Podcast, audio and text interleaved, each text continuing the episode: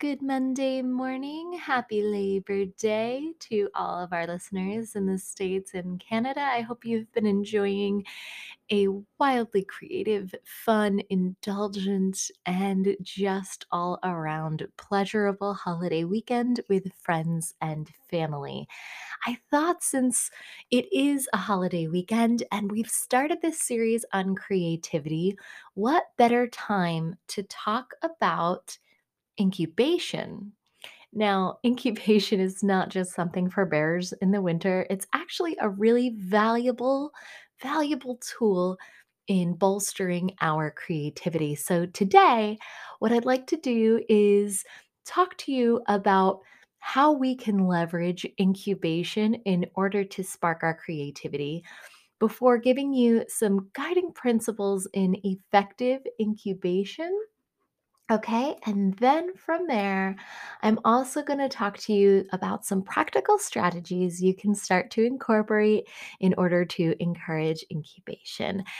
In other words, I'm helping you get a lot more creative by taking some time for you.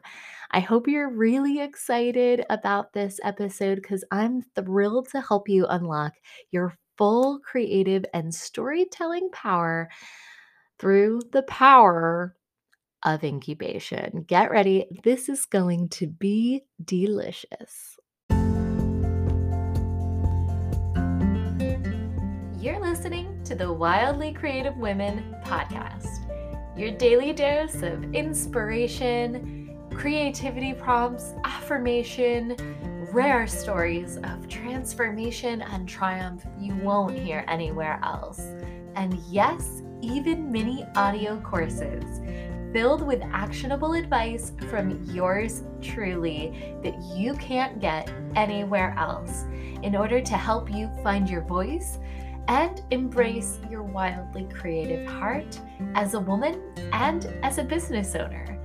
If you have ever dreamed of scaling your business build on your creations without sacrificing your personal life or your sanity, you have definitely come to the right place, sister.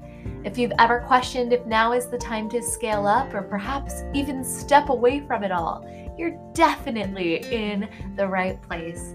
If you've ever suffered from burnout and you need some place to go for a daily dose of just peace and sisterhood and stories that are just for you, well, yes you're still in the right place. So grab a snack, something to take notes. Hopefully, grab a cozy corner where you can just relax and be with us. And then get ready because now we're going to scale your passions with serenity, sister, and grow together through the Wildly Creative Women podcast. Okay, so there are many popular theories about creativity already out there, right? And many of them really look at breaking the process of creativity into stages. The most mysterious of these uh, intervals that we often refer to is incubation. So, over the years, uh, there's been tons of psychological studies and case studies and all kinds of things, and even real life breakthroughs, honestly, that have come to suggest that the best ways to harness creativity is through these extended periods of incubation where so many of us struggle and where honestly let's let's be really clear here at least in the states our society is not structured in order to empower you to indulge in these periods of incubation, no matter how valuable they are. So, in general, creative thinking starts when you say identify an issue, right? That's something we do all day long, whether we mean to or not, and then prepare to tackle it. And that's essentially what most of us really are here as coaches, as business owners, as service providers. We're professional problem solvers, especially my content creators out there. That's all you do all day is look for people's most burning problems and then solve them with your content, right? So it only pays to consider then that when it comes to really unlocking new levels of our perspective in order to bring more color and vibrance and depth to our creative pursuits, that we, in a sense, like you know, allow ourselves to really refresh, like let everything cleanse, let everything wash out and renew, kind of like taking a shower or or taking a nap or something.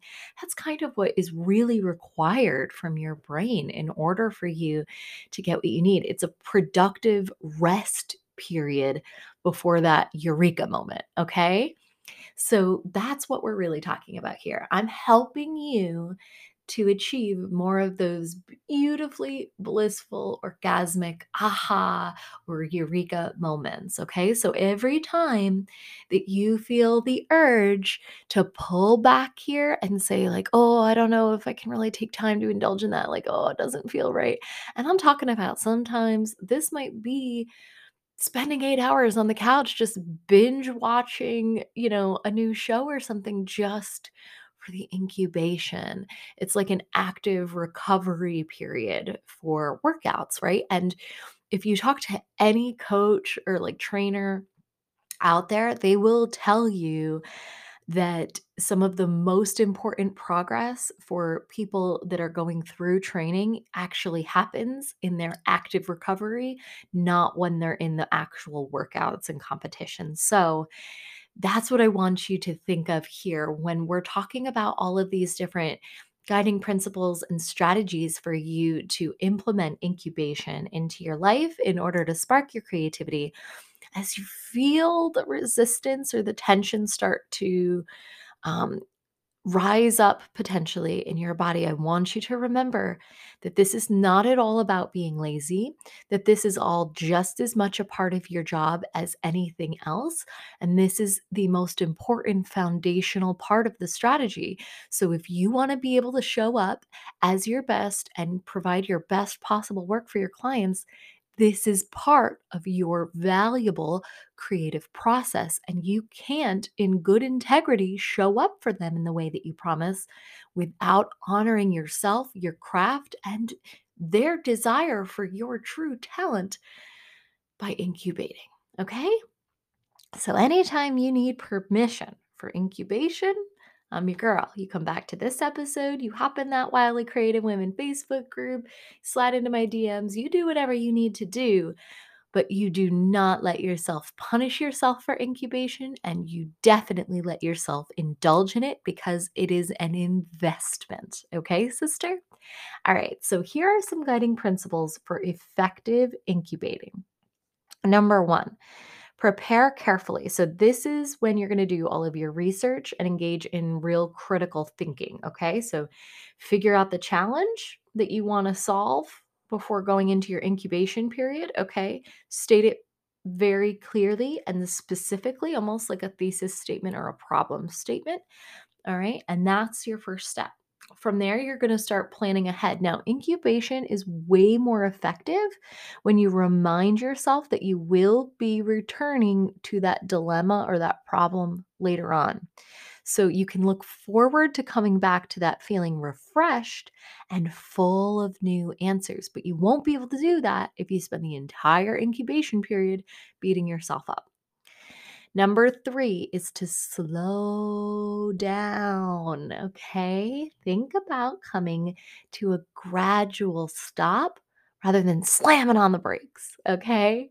So just allow your body to drift and your mind to drift into a quiet down phase. Start with taking a few deep breaths. Relax your neck and shoulders and start to observe your thoughts without pursuing them. Okay.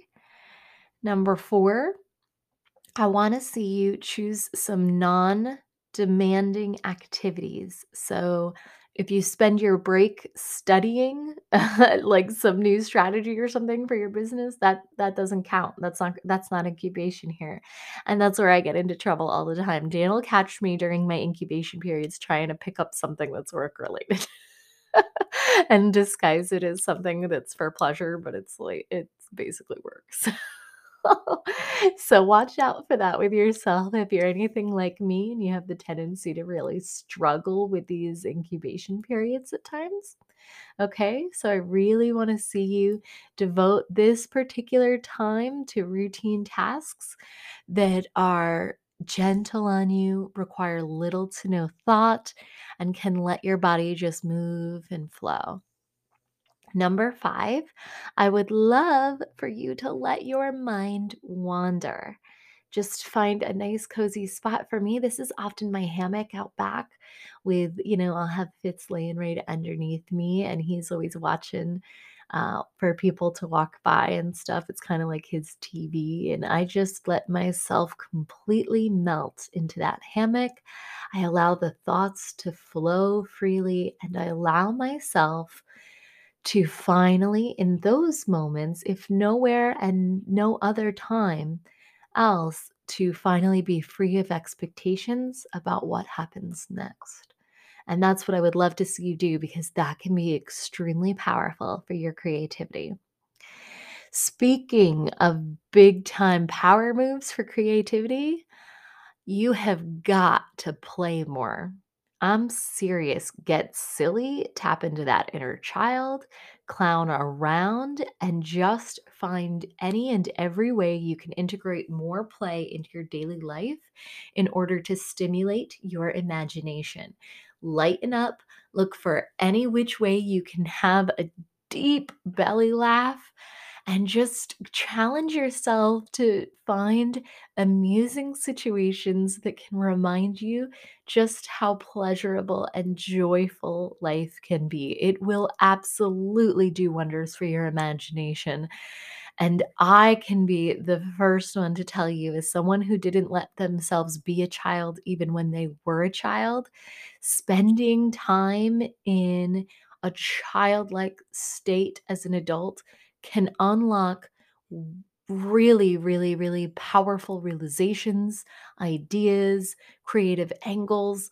And now that you are an adult and you have all of these resources and this wisdom and this knowledge behind you, being able to bring in that childlike awe and wonder to things can be immensely powerful, especially when you are trying to stand out in an audience of people that are so used to having to take their lives so seriously, right? So it can really help you to bring fresh perspective to some of the people that need it the most. So please, if you do nothing else from this list today, get out and play. Okay? That's your prescription. Number seven, keep it brief. This is where I think a lot of our anxieties can get triggered. So, especially in the beginning, you may find that the results that you want are already actually really close at hand. So, it may just take short breaks um, which can often work a lot better than taking, you know, a whole day off. You don't necessarily need that. So it might mean just taking it easy for a half an hour. It might mean going for a walk around the block.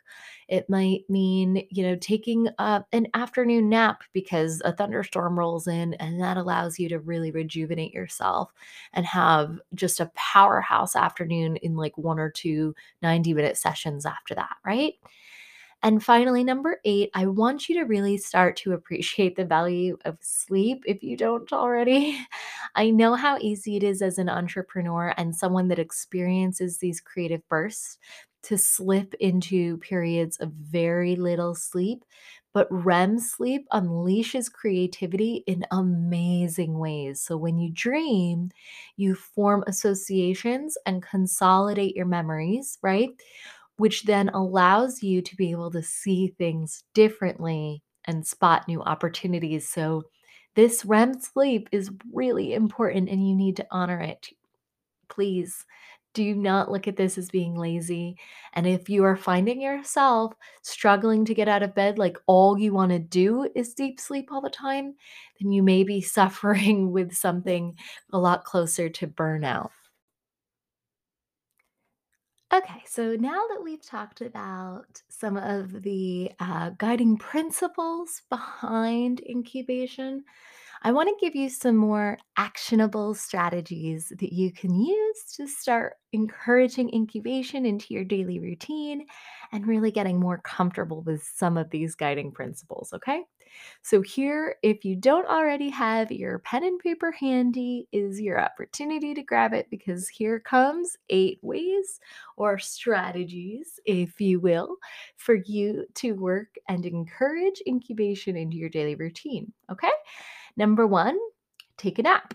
Just like I said. So, any opportunity when your body is prompting you that you are exhausted and that you're not focusing and you're not working at your best, well, please let me remind you that you can get some of your best work done while you sleep. You're likely to perform way better after you lie down for even 15 or 20 minutes than trying to push through. And if you're already dehydrated and you reach for another latte, you could be causing even more brain sludge overall and making it even harder for you to achieve that REM sleep later on. So let's take a moment and really think about what it is our body actually needs rather than just trying to fill a gap in order to meet a goal that we think is more important. It's really important that we stay in touch with our bodies. Number two is to keep a journal by your bed. Now, I have always been uh, big into this. I have stacks of them everywhere. I, there's just so many powerful things that come out of journaling. But if your day job, uh, you know, here with your company keeps you on your feet and you're always running around, you need to make the most of your overnight slumbers, really. You know, you uh, keep that pen and paper handy. And then when you have these thoughts that are bothering you or like wake you up and different things, you grab that pen and paper right there and you jot it down and get it out. And then it won't be spinning around and around and around in your head, keeping you up from there. Okay. Um, number 3, let's talk about meditation. Of course, meditation on a daily basis is so important. There is nothing wrong with showing up to your meditation mat or your yoga mat, uh, you know, once a week. But let's be honest, that's not going to develop a real strong muscle any more than it would developing any other kind of muscle, right? So, I want to encourage you that even if it starts with one minute, three minutes, five minutes, whatever it is, to start working meditation into your life as a daily practice, if not twice a day. and there are so many amazing ways you can do this. I'm going to talk to you in the future about some of my favorite ways to meditate, expe- you know, especially in the metaverse are such amazing ways to do this now between Maloka, which is like this combination Tamagotchi gigapet type situation that in which in order for you to like feed your spirit, which is this pet, uh, and for it to flourish um, you have to meditate and it's they've basically gamified the whole experience it's so beautiful for kids so i'll talk to you more about that soon. Uh, there's also another amazing application within there um, called TRIPP which is you know if you can imagine going on a trip um, it can feel like that sometimes, but it's just done wonders for me in terms of building a daily meditation practice and one that I look forward to, one that actually uplifts me and sparks amazing creativity. And it's all really guided, so it doesn't feel so intimidating, you know? But what I would love to see you do, if you haven't yet, is to set a goal to start carving out at least a few minutes a day for you to sit down, calm your mind, and let your thoughts just flow while you observe them. Okay? Number four, I want you to play with kids, okay? Or maybe even your fur babies. So take some time to kind of, if not on a daily basis, at least, you know, in between appointments, on weekends, spend some time just goofing around. Playing, playing, playing. Be as silly as you can. Throw a tea party, throw a frisbee with the dog, whatever it is you need to do, just play. And if you don't yet have a pet or uh, a garden, if you're not a big animal person, um, then perhaps, or if you have allergies or something, you know, gardens can be incredible nurturers of your creativity. Um, but if you do love animals and you've been considering getting a pet, let me encourage you to do so. uh, because honestly, that relationship that you have with your pet can really help you to take more time for yourself to breathe, to stay present in the moment, to play, to indulge in joy and awe and wonder and just love and peace and, and unconditional nurturing. Now, I know this one can be a bit of a challenge in some of our winter months and stuff, but I also really want to encourage you to try to get some exercise outdoors as often as possible. Connecting with nature always helps. But, you know, so often we kind of try to like in- incubate, right, during winter or hibernate, kind of. Um, but really, you know, it's important even in those winter months, actually, especially in those winter months when we can be so susceptible to depression with all of the darkness and the cold and just being cooped up all of that time. So, if you have to go out and get some snow pants or some ice skates, whatever it is you need to do, just force yourself to get out there and get some exercise in nature. Number seven, I want to see you develop a new hobby. Now, lots of great artists and, and scientists, like super successful ones, have engaged in various pastimes that created an atmosphere conducive to their accomplishments. So, for example, Love this one. Emily Dickinson.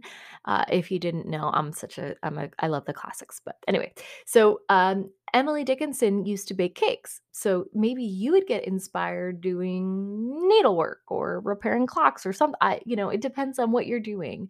Um, but just look for a new hobby. Like for me, it was watercolors, for example, was one of my new hobbies or gardening that really allows you to stay engaged and um, explorative of your creative pursuits.